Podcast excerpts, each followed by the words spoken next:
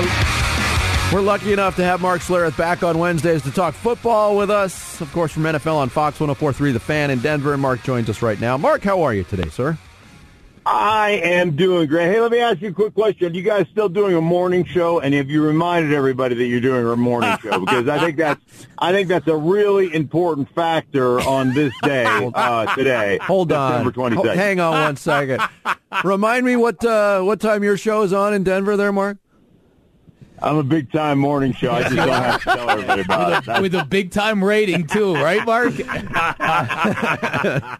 Oh, Touche, touche. Hey, listen, I just got told today that I have to be nicer to my listeners. Like, No. at what point did we get to the point as guys that uh, we can't bust each other's uh, we can't bust each other's onions? I get, I, uh, I Isn't that isn't that I- the whole point of being a man, Mark? To bust each other?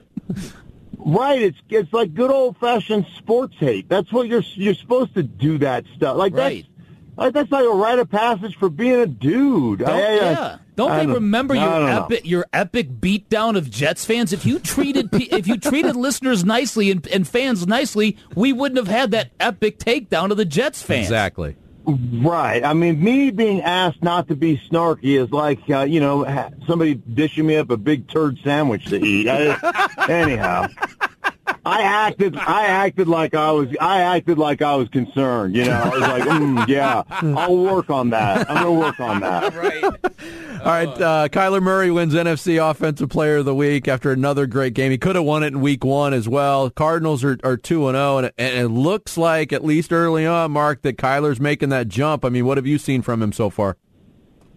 Yeah, you know, I mean, obviously, I, I think I, I think you see so much from him from the standpoint of understanding, um, and like when he is on time and when the offense is on time, they're really good. They're great on time. Now, I don't think it's a recipe, you know, for long-term success to throw it 35 to 45 times a game. I think eventually th- that, you know, eventually you're going to, you're going to, you know, drop some like that. That's never going to be, that's never going to be a recipe in my mind in the NFL for long-term success. But they are on target. He's on time with the football. They're really, they, I mean, they're really dialed in. The connection he has, um, with, uh, Hopkins is, is, I mean, it's, you know, DeAndre Hopkins. It's amazing. But it's the off schedule stuff. It's the stuff when you do everything right as a defense and you've got him corralled and that dude just, I mean, that guy goes straight schoolyard on you. You know, it's like, it, you know, we all had that kid when we were 12 years old. You know, the kid that had the mustache at 12 and he was bigger and stronger than everybody else. And he'd run all over you. And then by the time, you know, we got into high school, like, he couldn't even make the team anymore. And you wouldn't let him sit with you at the lunch table Right. because then he wasn't cool anymore. You know, that kid. That- Yeah. yeah, that that's kid. how we all grew up, and you can't do that stuff anymore. I think it's probably one of the issues, but I, you know, I digress. So, but we all had that. We all had that that kid, and you know, Kyler Murray is just that guy running around that you can't corral. I mean, he's just like the, he's like the king of the playground right now, and it's Yeah. and it's.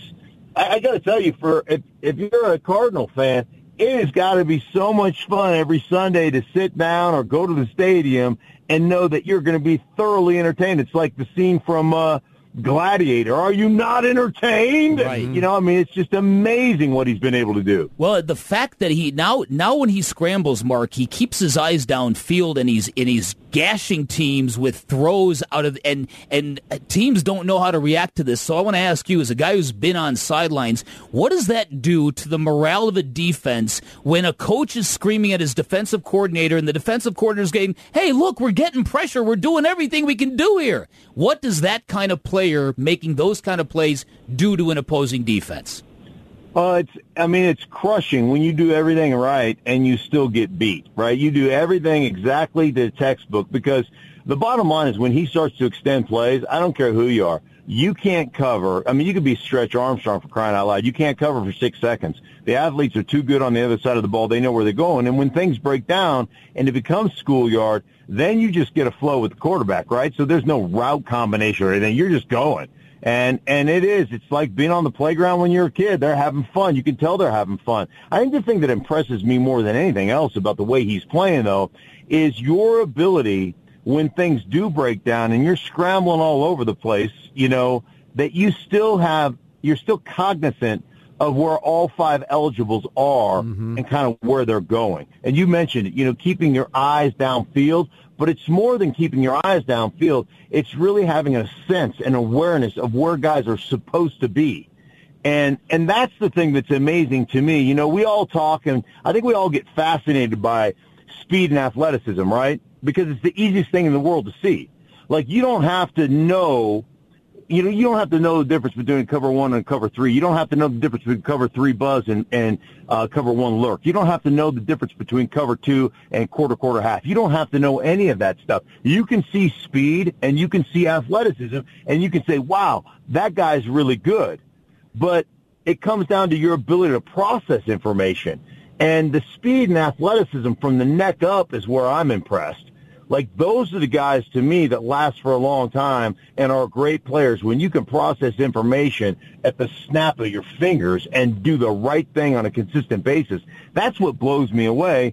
And being able to do that in a frenetic, when things are broken down and you got 300 pound guys that can flat out run trying to decapitate you and you still have the ability to process everything you're seeing and throw an accurate ball, uh, I it, it really is fun to watch. I mean, I, I sit back down and, and you know I go back through the uh, cut ups and and watch these games because I know I'm going to talk to you guys, and I've done that last two weeks to to you know for you guys to watch, and it's uh which is over and above beyond the Call of Duty by the way. It which, is. Uh, We would like appreciate a it. little bit.